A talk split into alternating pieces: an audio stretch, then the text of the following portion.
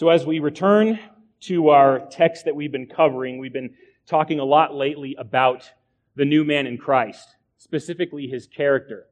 And we wanted to connect what has been being taught through with what we have just gone through in the book of 2 Peter.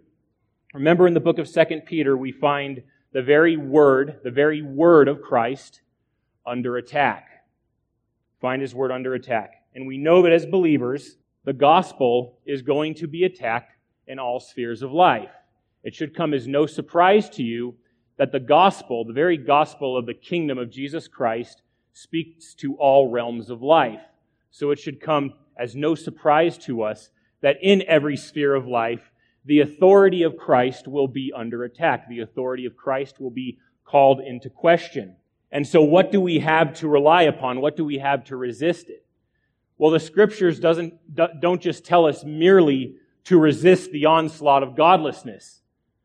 It's not as if the Bible tells us, hey, don't do those things. When we talk about the character of the Christian and how the believer and the church at large is supposed to conduct itself in this world, we find an extremely useful and necessary instruction in the way of practicing the one another's. I would say it's one of the most significant ways that the Christian can resist the proliferation of godlessness in our own society. And of course, if we are called to not only believe the gospel, but we are called to victory in Christ, we certainly have to act like we are victorious. And a very ordinary way of doing that is practicing these one another's. That's part of what we call the Christian's character. And that is what Paul covers so eloquently and so clearly. So if you're not there, please open your Bibles to the book of Colossians. Been there, there the last couple of weeks. We'll continue in our study, and it's amazing how all of this fits together. And so, as I keep going through this text, just more and more keeps jumping out of the words on the page that I think, wow, this could be really exciting to go through and I think very, very helpful and encouraging to us. Again, we've talked about how much the Christian's life is not inert, it's not passive, it's not just about enduring and persevering. Positively, there are rich instructions as to how we are to conduct ourselves. That is walking in the light, that is walking in victory, that is simply walking as a Christian. So if you're there, Colossians chapter 3, please pay attention as I read the text. I will start in verse 16 and read through verse 17.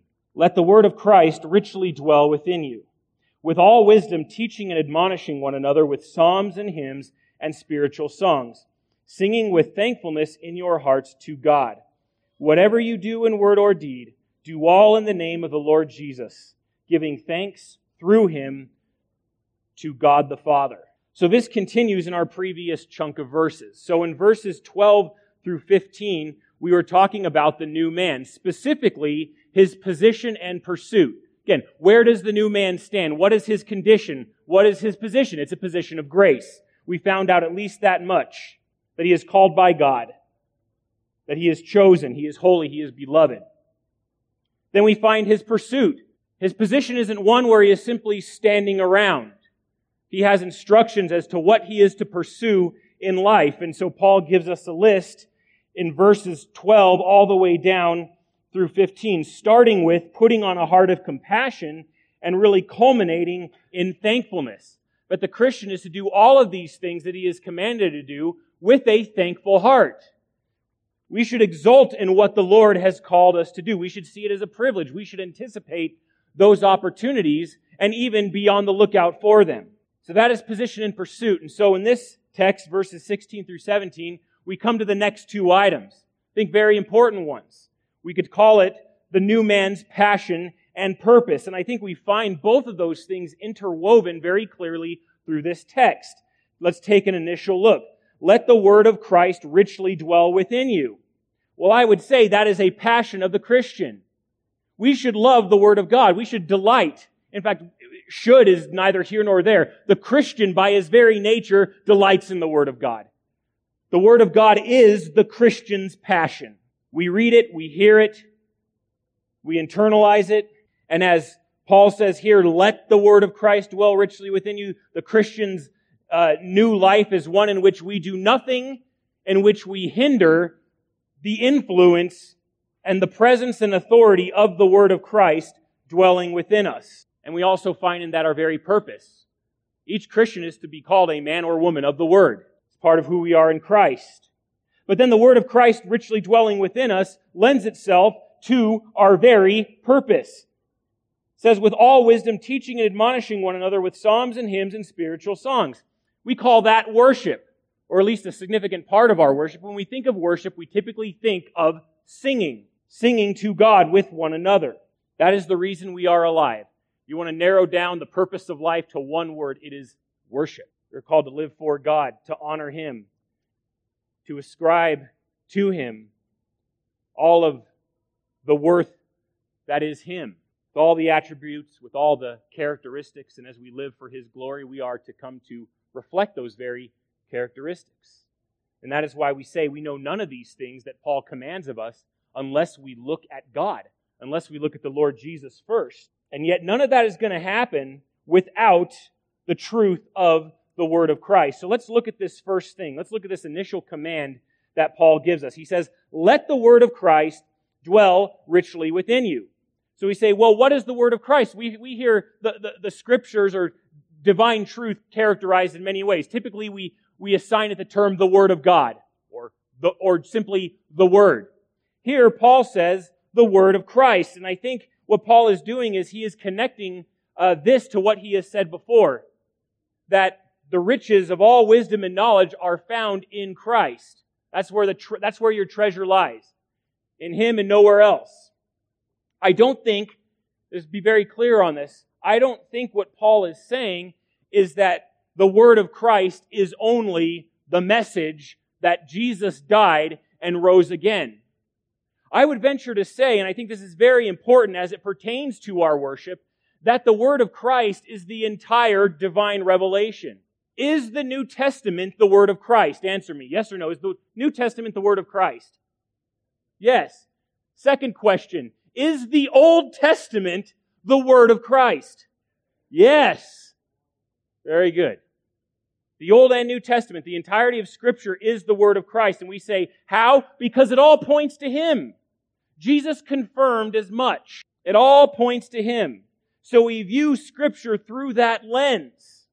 Through all that, all who Christ is. All that Christ reveals. All that He provides and accomplishes purely by the grace of God. All of that constitutes the word of Christ. And yes, absolutely, the centerpiece is the message of Christ died and rose again. But we don't want to isolate that against all that points to it and all that anticipates it. What that means, of course, is that as we grow in the Lord, we see the very Word of God in its entirety, the whole counsel of God, as Paul describes it, come to bear in our lives and to bear fruit richly. In Romans 10:17, Paul says, "So faith comes by hearing, and hearing by the word of Christ." See, our life in the Lord begins with the word of God, and we never isolate it. We consider it in its entirety, with all that it contains for us, all of its revelation, all of its commands. All of it is the word of Christ. And so Paul says, "Let this word dwell richly within you." So automatically, this puts us on guard against a casual relationship with the Word of God, with all of it. Because it all still stands. And I think it befits us today to consider, to stop and consider the value and the riches of the Word of Christ. For it to dwell richly means that God has given it richly.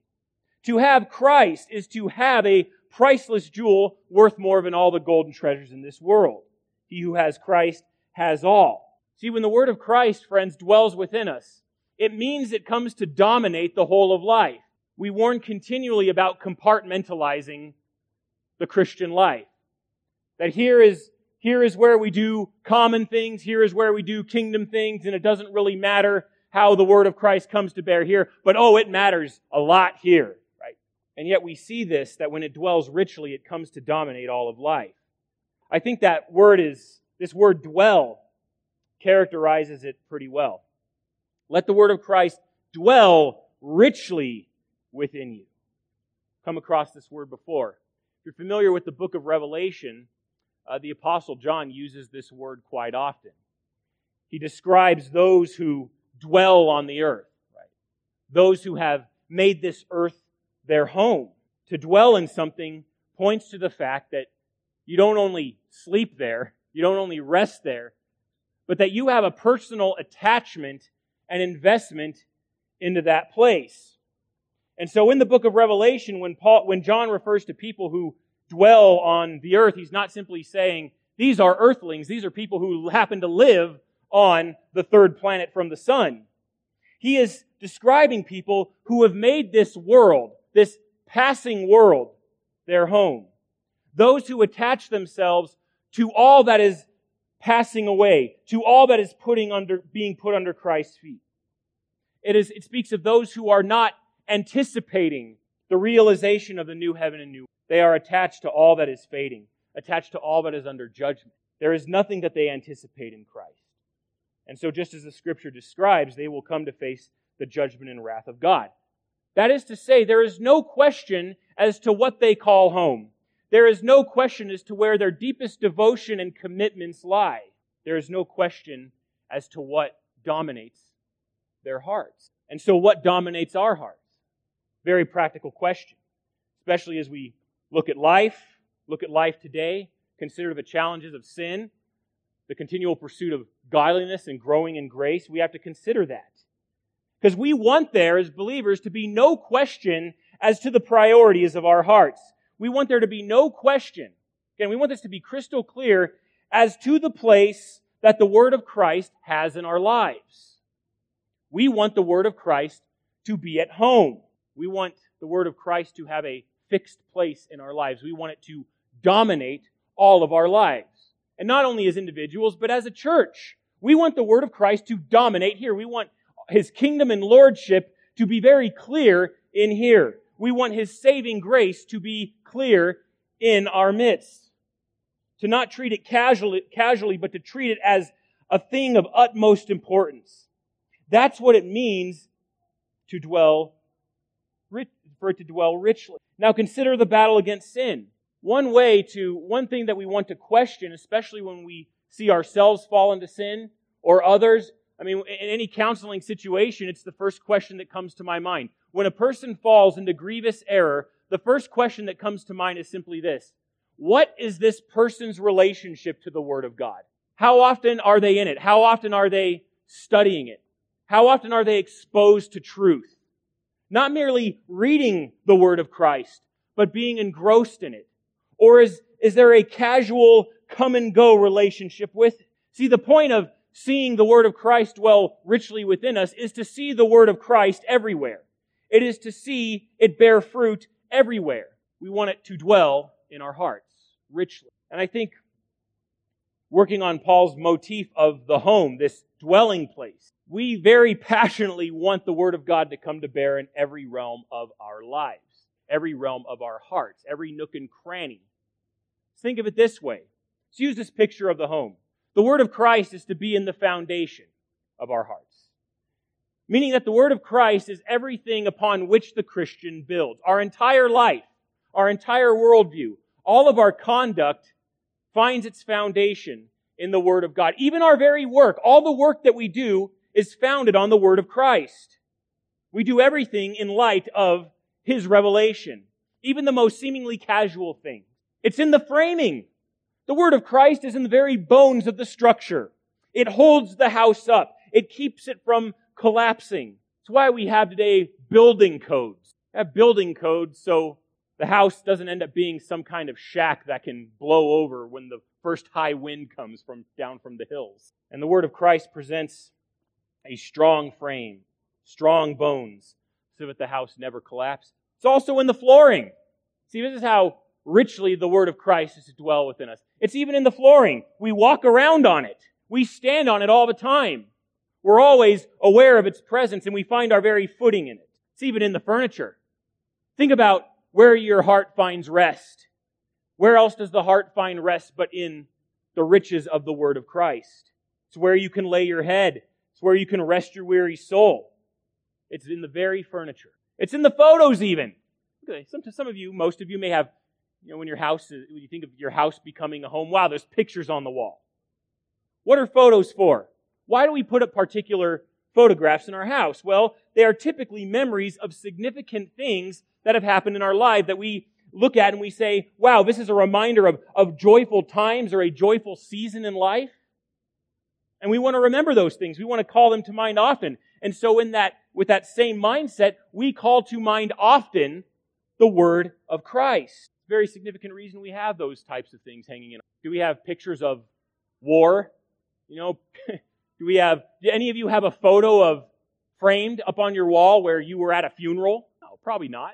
Put them there to remind us of what God has done for us and all the gifts that He gives us. This, I think, illustration demonstrates the obvious that what we desire is that wherever we look, especially in the life of the church, but in every area of life, the Word of Christ would radiate.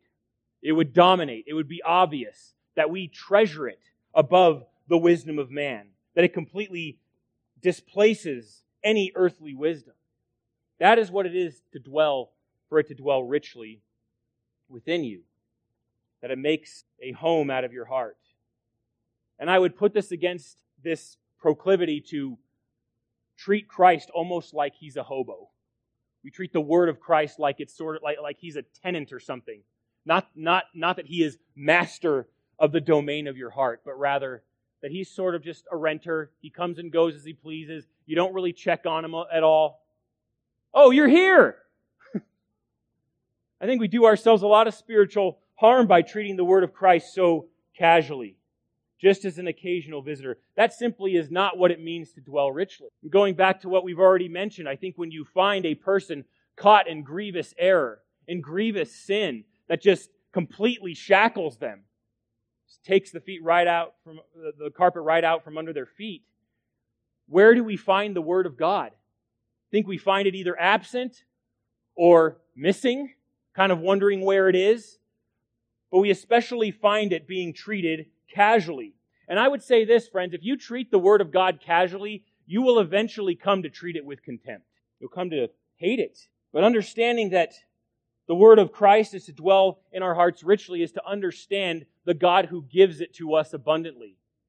When you treat the Word of Christ casually, you're treating God as if He's a miser. You're treating God as if He is stingy, rather than seeing the riches of His truth that He gives to all of His people. So we are called to grasp that, to anchor our very hope in it, in the Word of Christ, with all of its authority, with all of its clarity and encouragement and beauty. So the question becomes how do we let the Word of Christ dwell richly within us? And I think the answer wouldn't surprise you. I think Scripture itself tells us. First of all, you got to spend time with it. For there to be richness in any relationship, you spend time with it. You invest in it. Imagine, I mean, imagine this scenario. You got your house, you know, you're, you think you're happily married, and then maybe, you know, you're, you're, think of this way, guys. Say, you know, your husband, your wife is at home, and you, and you call her. You haven't heard from her. You kind of been working late, and you're like, hey, babe, I uh, just want you to know I'm going to be out late tonight. Got extended office hours. And instead of, of your wife responding, well, I, I, miss you. I'd really like you to come home. When are you gonna, when are you gonna come back? Instead, she says, yeah, whatever. That's, that's great. You, you know, we're, we're, we're good here? Stay out later? No, no phone call. You call her. Hey, you know, uh, I'm going to be out a little later. Sure, that's fine. She's never calling you, asking you where you are. What you up to? Please come home. We kind of do that to the word of Christ. We, we, treat, we treat Jesus that way. And to do that is to treat him with contempt. That's why that familiar phrase comes up that if Jesus is not Lord of all, he's not Lord at all. To give him any any place in your life that is secondary is to completely ignore his absolute domination and lordship and claim over your life. So let the word of Christ dwell in you richly. That's our passion. So let's look at this text again. Look at verse 16. He says, Let the word of Christ richly dwell within you, with all wisdom, teaching and admonishing one another with psalms and hymns and spiritual songs. So here is yet another of Paul's one another's. So we want to consider the place of the Word of Christ in a very specific context. We can talk about its place in your life, but specifically where Paul connects this is in our corporate worship. we can't admonish and teach one another if we're not here. I love how these verses seem to dispel this myth of the privatized Christian life, right? Me, my Bible, and Jesus. But here we have this transition point into the very purpose of the Christian life. Paul says, let the word of Christ dwell richly within you. And the way that this is expressed is through corporate worship in song. Now, when you were thinking, hopefully you were thinking about coming to church today.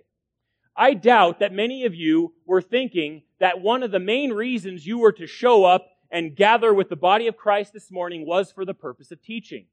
We typically think of teaching within the confines of Sunday school or preaching verse by verse through the Word of God. I bet you didn't think, oh, I'm going to go teach today. And yet every Christian is called to come here and teach. That should, that's one of our great joys and anticipation. You want to teach? Well, come here and sing because that's its purpose. That is what the word of Christ lends it to. So you can see the connection there. There's going to be an interaction with these two. Your pre- the, the preaching in any church is going to reflect the kind of songs it sings and vice versa. The kind of songs we sing are going to be a reflection of how the Word of God is handled and regarded in any church. Now there may be some inconsistencies, but typically they are going to be reflections of one another. If there is depth and clarity in teaching, there is going to be depth and clarity in singing. If there is shallowness in preaching, there is going to be typically shallowness in our singing. But we're all here to teach. So I hope that prevails upon your heart this morning and you look at the Lord's Day in a new way. That you gird the loins of your mind ready to show up and teach one another. It's very simple. Very simple language here. Teaching simply means to teach, to instruct to instruct in the truth, to communicate with one another life transform, the life transforming word of Christ. He also says admonish. Well, what's admonish? How, how are teaching and admonishing different?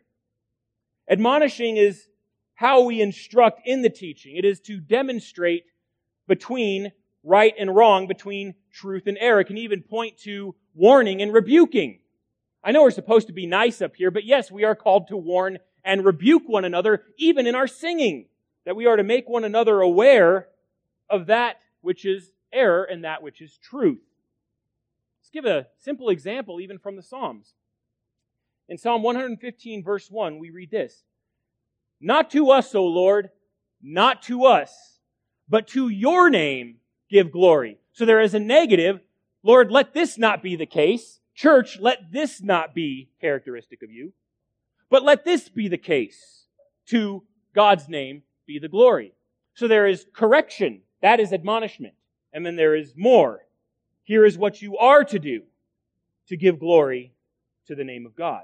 We even do so in modern singing. Song here that we sing occasionally that's really great. It's called Grace by CityAlight. And they say this Your grace that leads the sinner home from death to life forever and sings the song of righteousness by blood and not by merit. So you see the admonishment there. We are given a clear picture of the blessings of God, that of being brought from death to life. There is always a temptation, even for the believer in the flesh, to claim the blessings of God by work and merit rather than solely by the grace and goodness of God. So there is admonishment. There is distinction there. And I mean, that's the greatest truth we can remind ourselves that all the blessings that we enjoy from the gospel of Jesus Christ come to us by grace. That's what makes it good news. Not by anything we can do, not that, not by anything that we can earn or deserve. By blood, not by merit. So I would point to that as an example of applying this scripture. And the substance is rich. It admonishes. It makes clear the gospel and the word of Christ. That is teaching and admonishing one another in the word of Christ in our worship. Now, we can shake our heads and say, oh, yeah, that's great, amen. But for much of the church, this should come as a very unsettling thing. That worship in song is a corporate event where our primary duty and pleasure is to teach one another as a means as exalt, of exalting the Lord Jesus. That's why we gather together. Singing and teaching and admonishing is a means of exalting the Lord Jesus, our very purpose. And so for some, this is a, this is very difficult to receive. And I hate to break it to you. Worshiping in song is not about your quiet time with Jesus. Worshiping in song is not about your personal, escaping your personal trials in life. It's not about even getting a good dose of the feels or getting high on Jesus. And most of all, it is not about Daddy God coming in here and slaying you with his reckless love. It's not about you. And yet we try to make it be that very thing. And it dawned on me, even as I was going over this passage this morning, that we don't typically think of singing to the Lord, singing in church, as a way in which we are massively abdicating our role in raising our kids. You ever think about that? Sometimes we say, well, what are we exposing our kids to? We don't often think about how we worship in song, about the very content and substance and lyrics of the songs we sing. What are they communicating about God? What are they telling you about Jesus? What are they telling you about the gospel? What are they telling you about the kingdom of God? Is the whole counsel of God being preached or are we stuck on Sunshine Mountain and Jesus loves me, this I know? It's a very real question. And I think we're kind of, in many ways, we're hanging our kids out to dry because we're just keeping it shallow. In some sense, we are presenting consistently that Jesus is either your boyfriend or even worse, your girlfriend. And he's here when you need him, rather than being King of Kings and Lord of Lords who has the power of life and death over you and could slay you in one second. We forget the Lord Jesus in our worship because we forget the word of Jesus in our worship. And so, if you sing songs about Jesus being your boyfriend or girlfriend, you are going to teach your kids that that is what Jesus is like. And what do we do with a boyfriend or girlfriend who fails to meet our expectations? We dump them. So Jesus just ends up being another item in the trash bin of failed relationships. I don't know how the church can stand such blasphemous behavior from it. And yet this is what we're doing. So think of that, especially in the context of how we're discipling one another, especially our children. They're, they're taking all of this in. So why should worship and song be the exception, especially when it's a huge part of teaching? We understand that. Music is a huge part of life. Right now, the live music business, live music business, is worth $31 billion. Music is very important. I mean, it's, it's not uncommon. You go walk around, even in Colorado Springs, you see, you see families, you know, maybe they're, they're, they're walking around downtown or in the park. Guarantee you, one of them is going to be walking with their family, trailing behind with their shoulders slumped over, and they have their, their, their newest earbuds in, just drowning it out. They're not, they're not a part of anything their family's doing. They just need their music, man. That's the message to them. That is their gospel. And so all the more we have to communicate to those entrusted to our spiritual care that teaching is a part of our worship in song. And that the message of the word of Christ is as clear and powerful as possible. It's not meant to escape, it's not meant to use to escape anywhere. It's meant to engage us with one another. That is why we worship with the lights on, and there's no smoke machine. There's no weird, you know, glory glitter coming out of the, the ductwork. Why? Because the glory is with us. We understand that. But it is not meant to drown out everything else around us. We are meant to look each other in the eye and teach one another the word of Christ so that it can do its job by dwelling richly within us and completely transforming our lives. That's what it's supposed to. Do. And so moving on here, he says this, admonishing and teaching one another with all wisdom, with all wisdom, teaching and admonishing one another with psalms and hymns and spiritual songs, singing with thankfulness in your hearts to God. So this word of Christ dominates the way we think, it dominates our teaching, it dominates our worship. And we do it in a particular fashion. Look at this. He says, with all wisdom. So in all, in every sense, our substance of worship is drawn from wisdom that is found in Christ, which means that we are bringing all of Scripture, the whole counsel of God, to bear in our worship. When we are teaching one another, we are showing one another how to put the knowledge of God's Word to use so that we can be wise. And what, it, what is it to be wise? It is simple. Wisdom is this. It's looking at reality in a way that enables us to pursue what is good in life. You can't, what is, what is best in life? It is God Himself. It is to know Christ. It is to identify with Christ, and we cannot do that without the Word of Christ. So we must teach with all wisdom. So that means, that means very important for today. That means in no part of our corporate worship do we ever put wisdom aside or treat it as secondary and import so-called human wisdom, which just ends up making us sing like fools. No, wisdom is to be present in the very thread, the very substance and content of our singing together. That's why we don't throw the word of Christ around in our singing as if it's cheap or meaningless or secondary, but we demonstrate as we teach and sing to one another how it is practical unto sanctification and godliness. And we unite our hearts and purpose around that. See, it is wisdom that connects truth together. That's why, that's why we want our singing even to reflect the wisdom of God. We don't, we don't want to stand here and sing random isolated truths about God.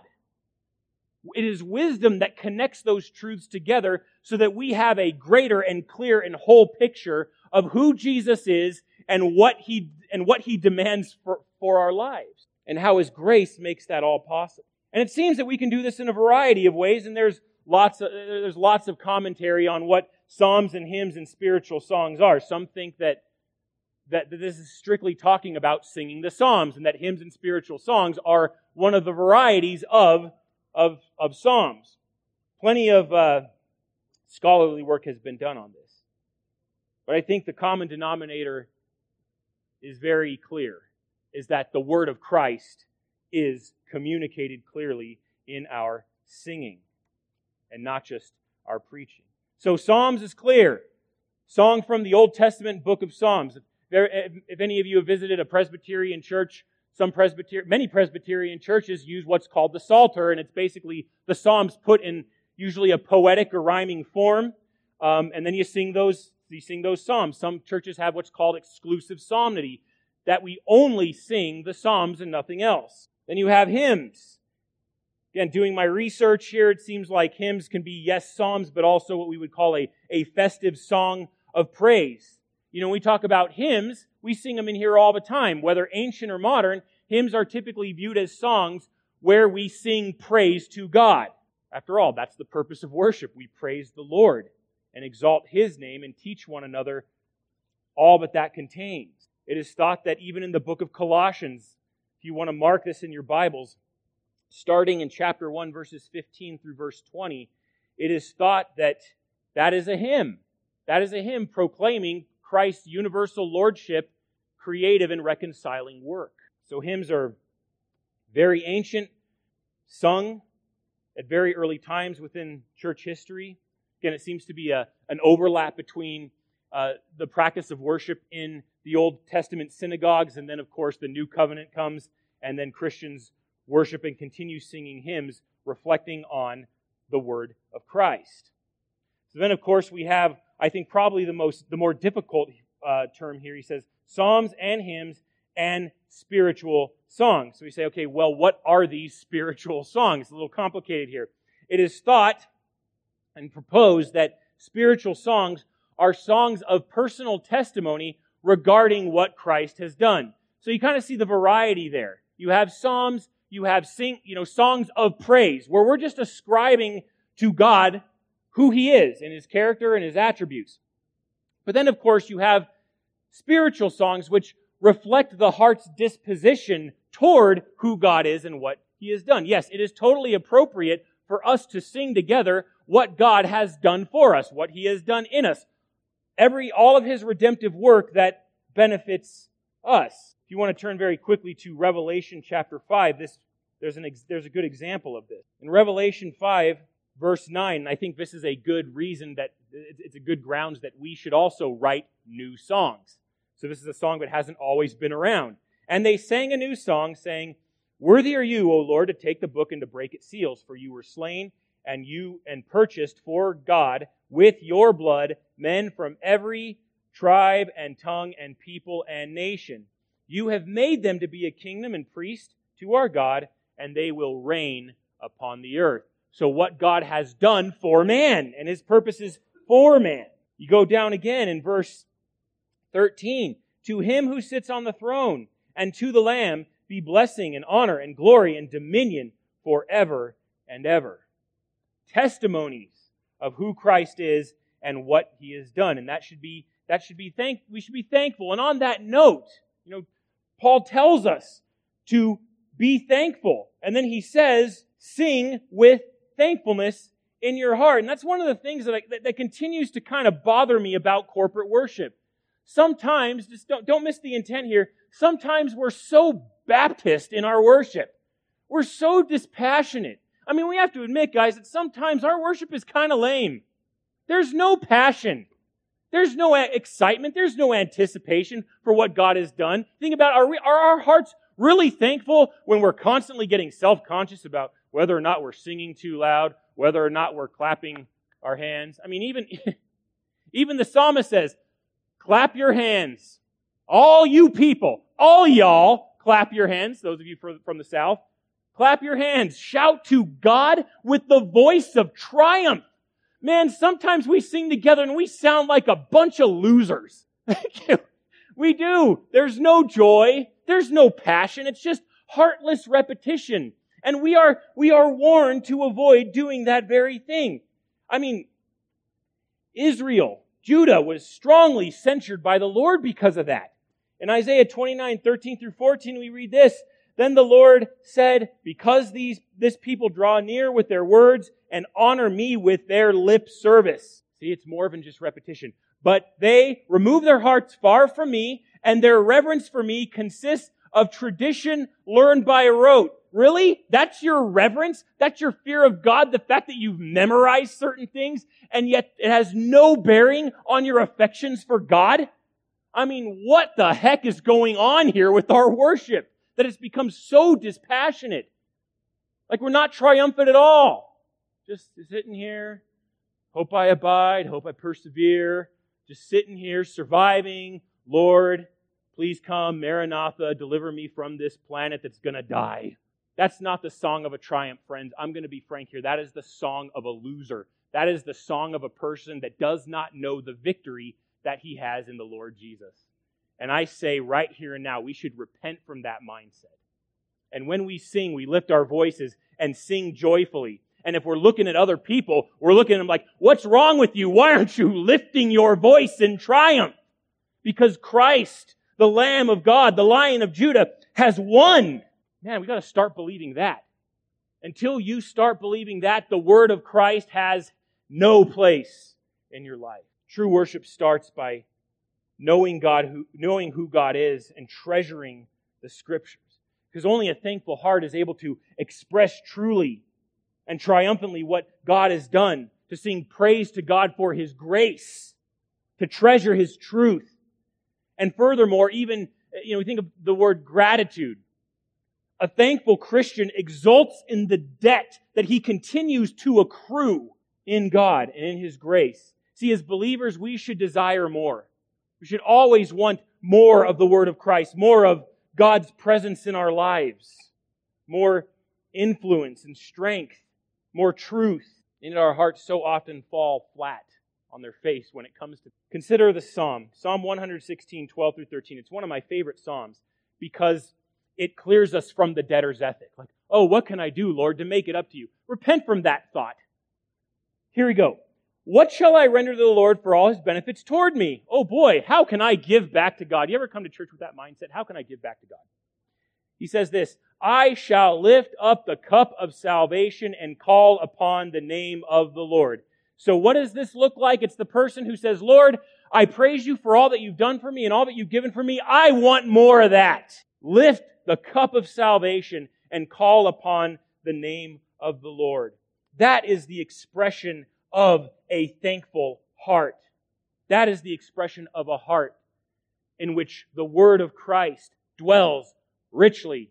That is the heart that says, God has given me everything I need in abundance, every good and perfect gift. So finally, in verse 17, he says, Whatever you do in word or deed, do all in the name of the Lord Jesus, giving thanks through him to God the Father. And often uh, these types of words are used to close out a particular thought of the apostle that is writing it. So, of course, he says, in everything. So that, of course, means without qualification.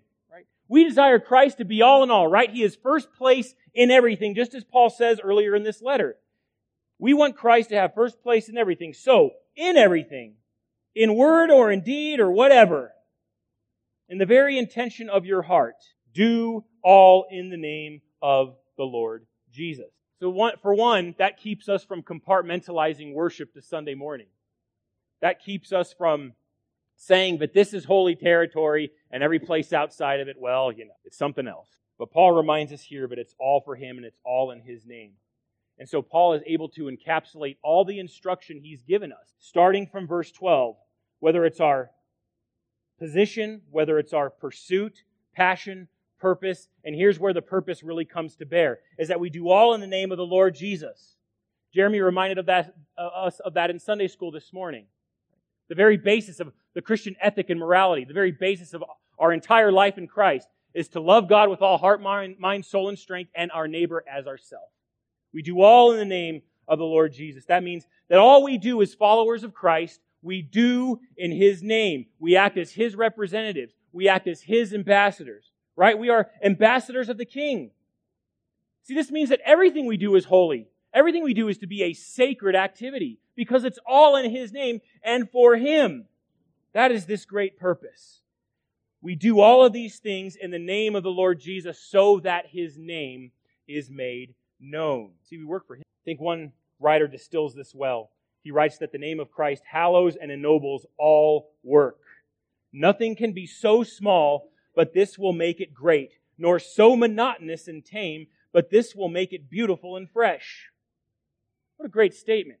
Because the enemy always wants to make worship about anything other than Christ. Wants to make everything we do in life. Wants to make compassion, love, forgiveness, humility, kindness, wants to make even that separate from Christ. But we do all of those things so that the name of the Lord Jesus is made known, so that it is made beautiful and fresh. When we do things in the name of the Lord Jesus, it, be, it keeps it from becoming cold and stale and lifeless. See, the name of Christ breathes purpose and life into everything that we do. And wouldn't we want it that way as believers? Wouldn't we want it that way as a church? And so all that Paul has covered here, we do for that singular purpose, that Christ would be made known so that we can give thanks. There it is, giving thanks. See, we want our heart, that our heart is in it. In all that we do, including our worship, that our heart, that our heart is expressed through our words of praise. So we're not just repeating words on a screen. So we're not just going through the motions. Through Him to God the Father. And of course, I think that simply means that when we render this service unto God the Father, that we do it even on the merits of Christ. That we live life even our very thanks to God, all through Christ and on the solid rock of what he has done. And so in all of this, friends, I hope this is this is your passion. I mean, I think this is a wonderful day to reflect on that. We want this to be our passion. We want worship and serving one another to be our constant passion and pursuit. To love the work that, that Jesus himself is accomplishing through us so that his kingdom comes and that his will is done on earth as it is in heaven. So, in light of that, we continue to submit our hearts to the word of Christ, knowing that it will not only transform us as it does its work, but all of creation as we know it. So let it be written, so let it be done. Let's pray. Heavenly Father, thank you again for our time in your word. Thank you for this precious text that tells us how you desire to be, and that you are even honored when we come together and we teach we are able to teach one another in a variety of ways. Father, also it's a reminder that we can leave our own insight and sometimes even our own creativity at the door and worship you. Worship you in spirit and in truth. Worshiping you according to the truth of who you are. That we don't need to, to sugarcoat anything, we don't have to obfuscate anything, but that our only inclination, God, would be to make you known, to make the word of your Son known to one another. Lord, I, I do pray that if there is repentance in our own body that needs to take place regarding our view of, of worship, that you would grant it. That we can once again worship you with, whole, with our whole heart, passionately, joyously, triumphantly, knowing that come what may, even in, even in this life, famine, nakedness, peril, or sword, things that are, from a human point of view, have a particular hopelessness attached to them, that we know that nothing, Nothing of that sort can separate us from the love of God which is in Christ Jesus. That, even in itself, is worthy to be sung about. So God, as we head into more singing, may your word be cherished. May your Son be honored and exalted. Breathe new life into this congregation and help us to love you more. In Jesus' name, amen.